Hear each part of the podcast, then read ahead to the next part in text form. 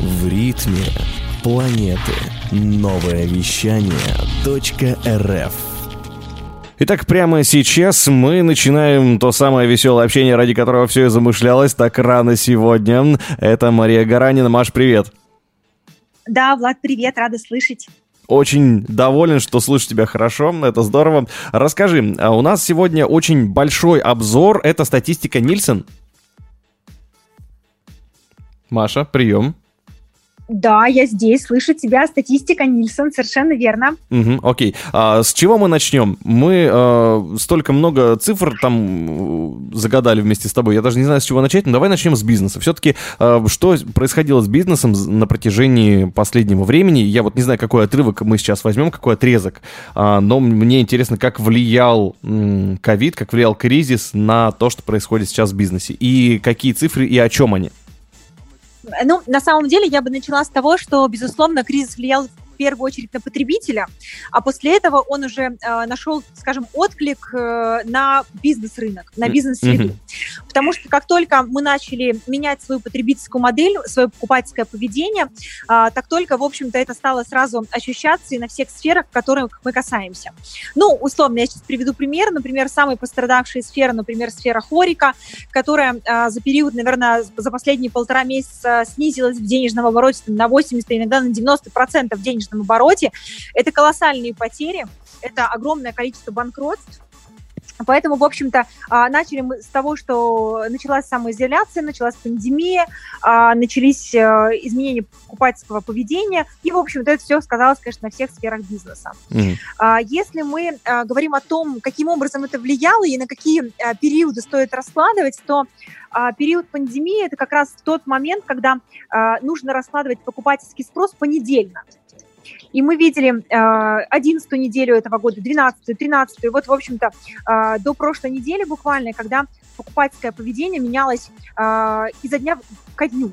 Mm-hmm. Э, сначала когда мы только э, понимали, куда мы погружаемся и что нас ждет, как другие страны, как э, Италию, как Китай – а, и многих, э, как США, мы понимали, что вот сейчас будет ажиотажный спрос, и действительно покупатели а, бросились э, закупать срочно а, средства гигиены, крупу, угу.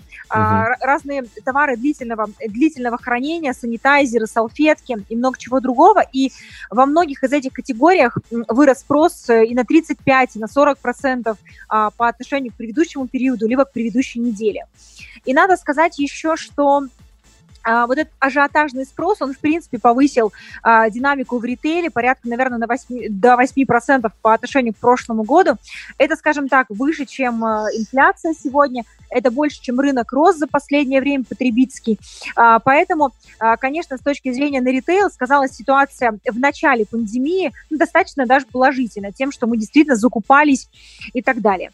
А, в связи с этим же был такой тренд, у нас длительное время канал гипермаркетов показывал отрицательную динамику, и вот буквально а, на первой неделе пандемии, когда все начиналось, а, канал гипермаркетов показал рост, потому что люди действительно пошли в большие магазины а, для того, чтобы закупить а, продукты питания, для того, чтобы закупить бытовую химию и подготовиться к режиму а, так называемой самоизоляции.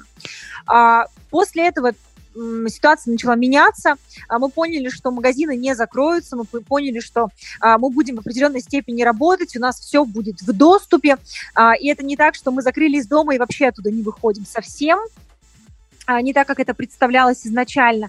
И, конечно, потребление снова начало в этой связи меняться. Ну, как минимум, мы закупились долгосрочными продуктами, и больше мы эти продукты сейчас не закупаем. И сейчас уже речь идет о том, что, например, мы меньше покупаем импульсных товаров, потому что реже ходим в магазины. Мы все равно стараемся покупать большими упаковками, но такого ажиотажного спроса и такого а, роста в денежном выражении рынка, как это было на первых неделях, уже, конечно, нет. Уже ситуация а, немножко другая, и на прошлой неделе мы закончили а, свои обзоры а, еженедельные, просто по той простой причине, что а, рынок уже больше не удивляет. Уже закупились, уже определенные категории показали рост, определенные категории показали падение, но какого-то сильного изменения рынка, как это было на первых неделях пандемии, изоляции, уже, конечно, нет. Такой развернутый ответ был по поводу э, клиентов. Э, что касается бизнеса, я думаю, что совсем скоро узнаем. Э, Мария, прежде чем перейдем к музыкальной паузе, э, расскажи пару слов о Нильсон, откуда получают данные и откуда получает статистику компания. А, да, конечно, расскажу. Отличный вопрос. А, компания Нильсон – это глобальный измеритель. А, родом мы из США сами. Э, сейчас порядка, наверное, 35 тысяч сотрудников по всему миру. Занимаемся мы измерением розничного рынка. Каналов получения у нас информации два. Это информация о данных продажах с розничных сетей и мониторинг традиционной торговли посредством самых современных технологий.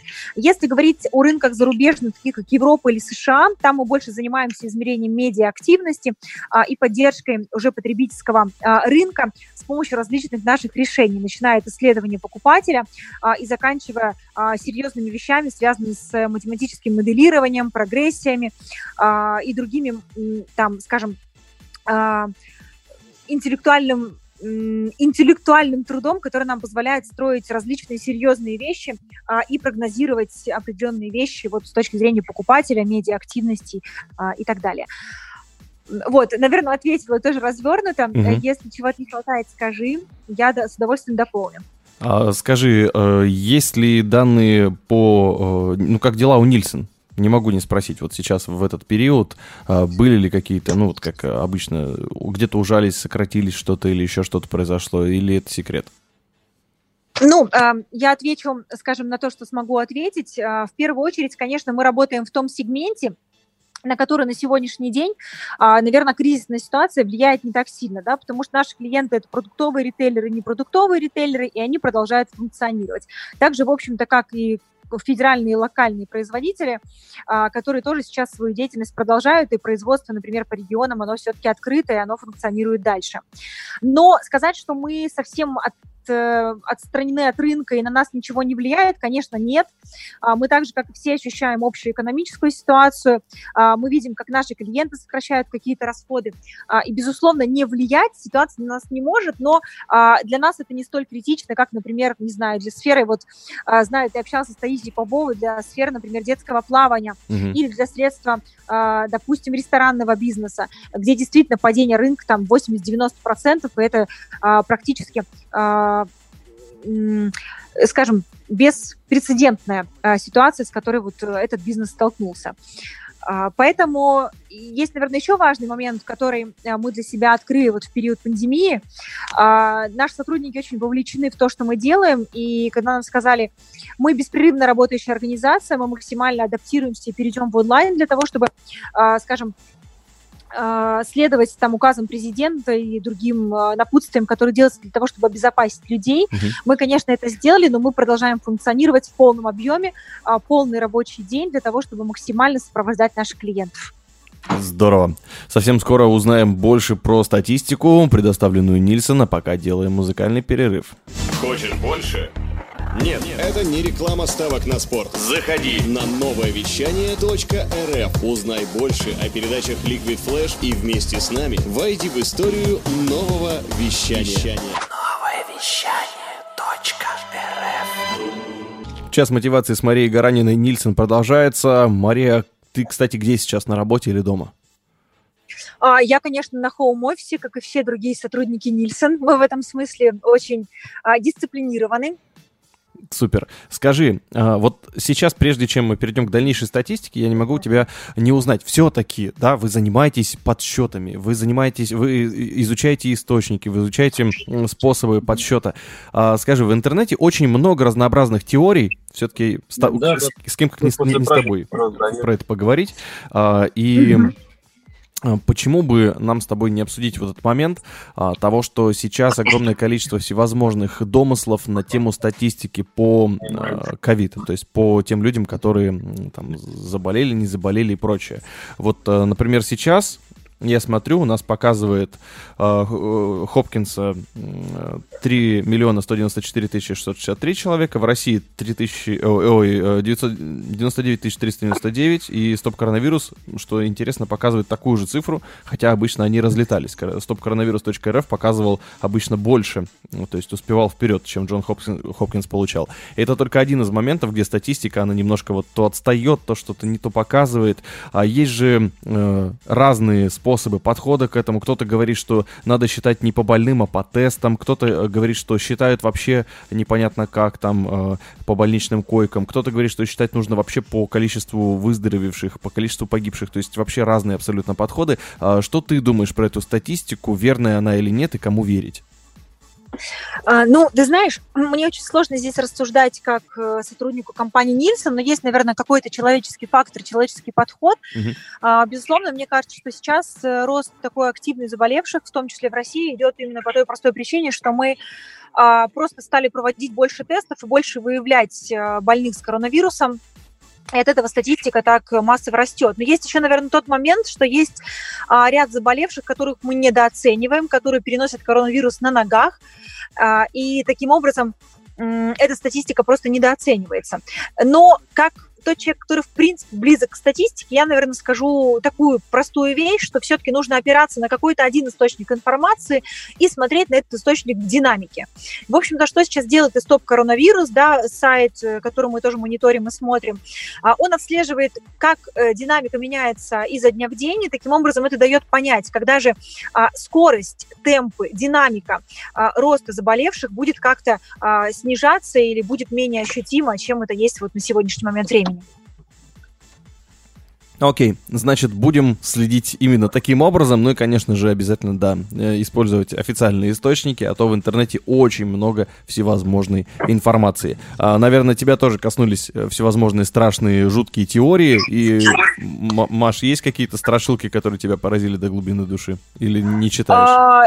Э, ты знаешь, самая большая, наверное, страшилка для меня лично а, – это страшилка о том, что а, коронавирус э, может иметь вторую или третью волну, и мы можем остаться на изоляции, на домашнем офисе еще надолго, потому что, безусловно, это а, серьезный очень удар по экономике любой страны, мировой экономике. И, конечно, хочется, чтобы, наверное, волна закончилась, люди перестали болеть, и такие страшилки все-таки не реализовались. Как-то так. Будем надеяться. Будем надеяться, что все-таки не так серьезен коронавирус, как его малюют. И перейдем уже к цифрам. Вот огромное количество людей а, изменили свою потребительскую стратегию, правильно? Э, да, ну, скажем, покупательское поведение, стратегию потребления и так далее, да, безусловно. Угу. А есть ли какие-то цифры, вот что стали покупать больше и меньше там и прочее? Вот ты как-то так э, пробежалась э, в предыдущем выходе, мы с тобой говорили про это, но есть ли какие-то там супер цифры, не знаю, там, например, в 3 миллиона больше процентов туалетной бумаги стали закупать в Европе? А, ну, я кратко, на самом деле, по ним прошлась, да, mm-hmm. что, в принципе, показали категории долгосрочные, долгоиграющие, не знаю, оливковое масло, крупы на первых неделях показали а, серьезный рост, да, там, до 30-40% некоторых категорий, uh-huh. а, минеральная вода и прочее.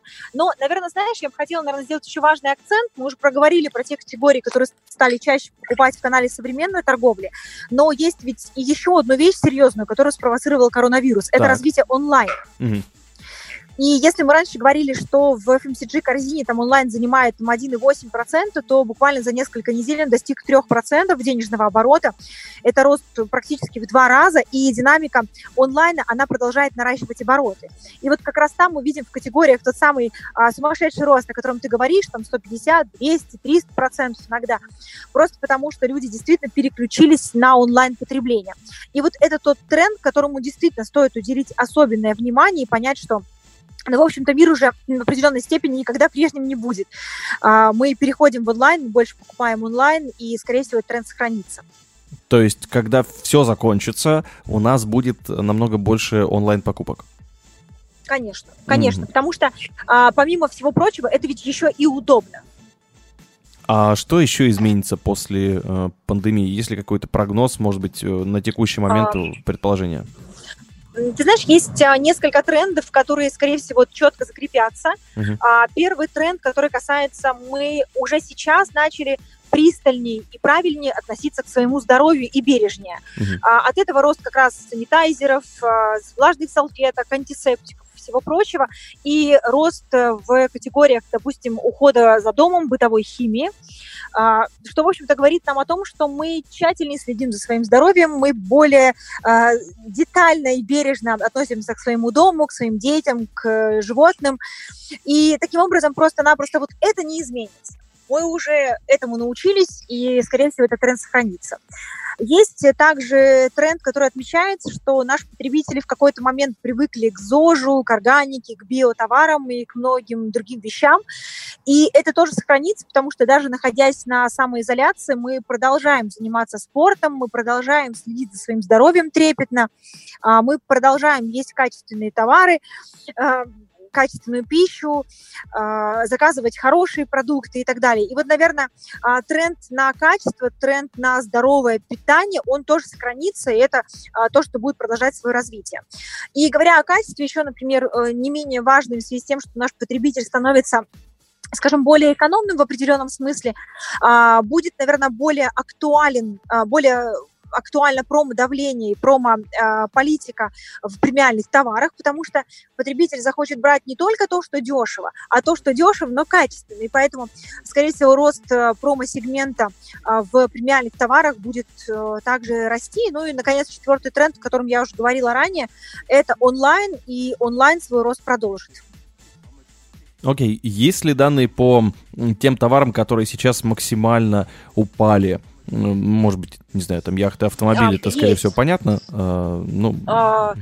Слушай, ну мне больше, конечно, привычнее рассуждать в категориях FMCG, угу. а, Fast Moving Consumer Goods, а, так называемые, но я про них скажу так, что есть, например, а, импульсные категории, то, что мы покупали часто на кассах, это и шоколадки, это где-то батончики, где-то там здоровое питание по типу мюсли и так далее. Вот эти категории сейчас упали. Угу. И мы это очень сильно ощущаем, и э, даже сейчас э, временно рекомендовано производителям изменять свою приказовую зону, уходя там от импульсных товаров в сторону, например, а поставьте, э, например, упаковки минеральной воды. Хм большие для того, чтобы потребитель мог также совершать импульсные покупки просто в других категориях, в других сегментах. В более безопасных и запасливых, скажем, да, таких категориях. Э, ну, скажем так, то, что для него актуально. Мы сейчас угу. действительно меньше ходим в магазины и меньше совершаем импульсных покупок. Мы не ходим или меньше ходим в магазины с детьми, а дети тоже это драйверы определенных импульсных покупок, таких как, не знаю, а, киндеры, а, разные сладости, разные вкусные напитки и другие мелочи, которые мы спокойно раньше реализовывали на кассах в магазинах. Да, кстати, э, в одном, если я не ошибаюсь, итальянском городе, это было несколько недель назад, ввели режим, я, правда, не знаю, что с ним дальше произошло, с этим режимом и городом, когда а, мужчины и женщины в разные дни допускались в магазин. То есть там было 4 дня, по-моему, для мужчин и 3 дня для женщин, чтобы они посещали магазины. И никак по-другому. А как, как ты к этому относишься? И э, ну, интересно было бы это с точки зрения маркетинга. Или это так? Ну, уже? ты знаешь, а, ты знаешь, я сейчас очень сильно, там, не знаю, улыбаюсь, смеюсь, потому что а, ведь коронавирус, он передается не от мужчины к мужчине или от мужчины к женщине, да, или как наоборот. Таким образом, если ты пришел и рядом с тобой болеет другой мужчина, ну да, заболеет больше мужского населения. Какой в этом смысл? Угу. Есть смысл а, вот тех мер, которые там приводили, например, в России, когда мы а, там рекомендовали, допустим, ставили, защищали своих продавцов, когда одевали их в маски, в шапочки, а, в перчатки, например, да, а, вот это действительно защита. А, расстояние между покупателями в магазинах там отделить специальными а, там, наклейками да, на полу. Mm. Это тоже, скажем, повод. А вот, например, а, повод ли разграничить э, по половому признаку, ну, на мой взгляд, в этом нет никакого смысла. Но, возможно, я просто чего-то не знаю, и какие-то мысли а, тех, кто принимал такое решение, они, может, имели какой-то смысл, для меня его нет. Угу. И еще вопрос, ну, мне нравится вот половое или гендерное деление э, обсуждать. Это отдельный вопрос, потому как в европейских странах и в США тоже вопрос очень активно обсуждается, и любой повод э, на эту тему разговаривать, это всегда повод для какой-то маленькой интеллектуальной войны. Я не могу не спросить, есть ли у тебя э, статистика, изменилась ли она, э, есть ли типично мужские, есть ли типично женские товары, и типичные товары для, скажем, э, для других э, гендеров?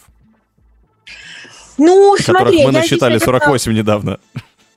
Так, ага. а, ну, смотри, мы такую статистику не мерим, мы такую статистику не смотрим, да, но если, э, скажем, исходя из общего понимания рынка, общего понимания потребителя, а, сегодня существует определенная дифференциация рынка, а, поэтому, да, наверное, существуют товары, которые только для мужчин или только для женщин, но при этом всем есть, например, тренд, который касается, ну, скажем, развития сегмента унисекс, и при этом все многие товары подходят и для мужчин, и для женщин, поэтому, наверное, и тот, и другой тренд имеет место быть, и имеет место быть и та, и другая точка зрения на этот вопрос, но у меня статистики нет, мне очень сложно рассуждать вот э, полноценно на эту тему. Угу. Я думаю, что пора переходить и к бизнесу. И вот сейчас все вот эти потребительские истории, все эти колебания потребительского рынка, они влияют на бизнес. А, кто-то стал закупаться масками, ну, точнее, закупаться, производить маски. Кто-то стал закупаться ими, чтобы перепродавать. А, кто-то, uh-huh. я имею в виду ритейл, а, меняют расположение полок, клеют ленточки на полу. Ну и, конечно же, я думаю, недалек тот час, когда немножко изменятся и прилавки тоже, где раньше была вывеска там фермерские товары, мясные товары, появится еще какая-нибудь штука безопасные товары или товары там для запаса. Вот. А, может ли такое, кстати, произойти, я не знаю. Но вот э, думал еще у тебя спросить, но времени не так много. А, скажи, как еще это может повлиять на бизнес, как потребительский спрос, или, может быть, уже влияет на бизнес, есть ли такая статистика у вас? А, смотри, ну, здесь нужно рассуждать, наверное, как минимум в двух плоскостях. Первая плоскость – это а, краткосрочность трендов, потому что не факт, что тренды длительное время сохранятся. И, например, ну, введем мы сейчас полку отдельную там с санитайзерами. Ну, какое-то время она будет актуальна, но, скорее всего, когда закончится пандемия, все равно будет снижение спроса в этих категориях, и это, скажем, история станет очень краткосрочной и не выигрышной в тот момент времени. Поэтому здесь речь идет о чем? Первое, о своевременности. Если ты успеваешь сейчас быстро поменяться, адаптироваться под новые а, рыночные реалии, то да, ты за счет этого преуспеваешь и выигрываешь в какой-то момент. Если не успеваешь, то лучше ничего не делать и остаться в определенной традиционной парадигме, например, ритейла, а, и дальше там никаких а, изменений не предпринимать. Но есть, наверное, важный момент, который касается, собственно говоря, потребительского тренда, главного. Это экономия. Денег в руках потребителей так или иначе станет меньше. И поэтому э, подготовить себя с точки зрения, возможно, сокращения бизнес-затрат, это нужно. Прекрасно. Вот так мы подбираемся и к следующим вопросам, о которых поговорим через несколько минут. Пока же делаем музыкальную паузу и напоминаем, береги свое здоровье. Тут еще, если в столице нового вещания находишься, соблюдай масочный режим. Я так понял, он везде разный. А разговор с Марией Гараниной мы продолжим уже скоро. Новое вещание .рф Продолжаем общение с Нильсон. Мария Гаранина здесь. Ты здесь? Да, конечно, Влад здесь. Ох уж этот онлайн. Как э, неожиданно, э, что можно тебя и слышать, и не видеть. Привыкли мы уже к тебе. Кстати, э, что касается твоих офлайн выступлений. Ты достаточно часто выступала с различными э, лекциями, мастер-классами и прочим. Расскажи, как сейчас обстоит ситуация.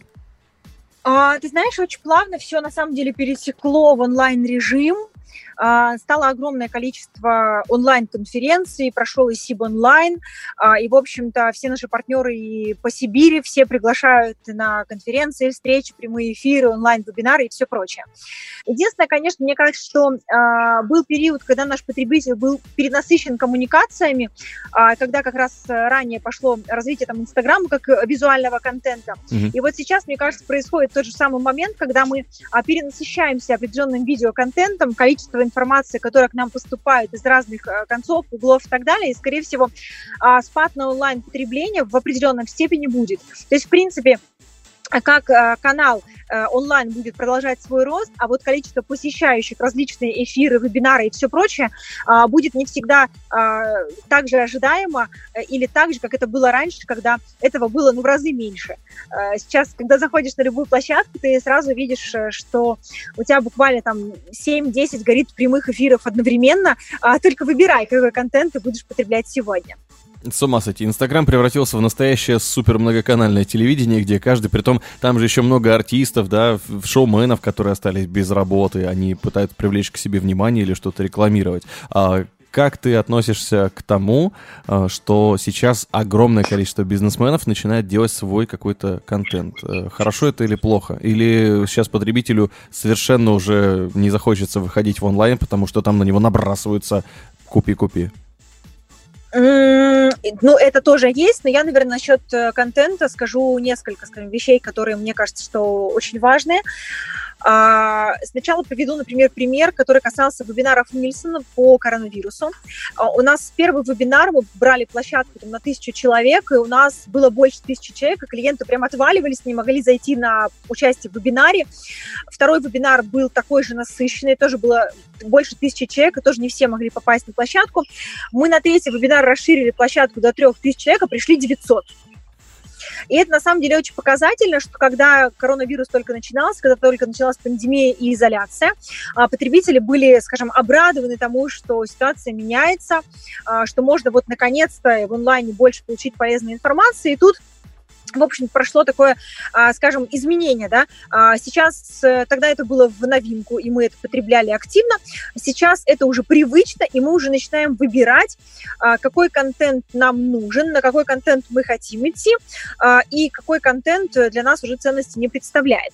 Ну и, безусловно, существует вопрос к тому, что сейчас все пытаются зарабатывать посредством онлайна.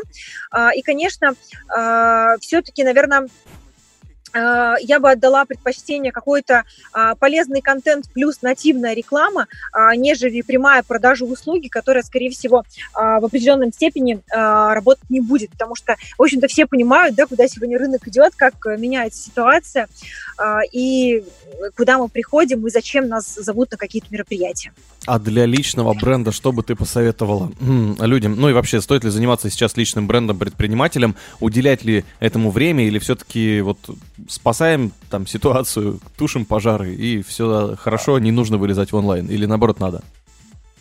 Безусловно, нужно, потому что это тренд, это как течение, которое мы должны исследовать, в котором мы должны быть.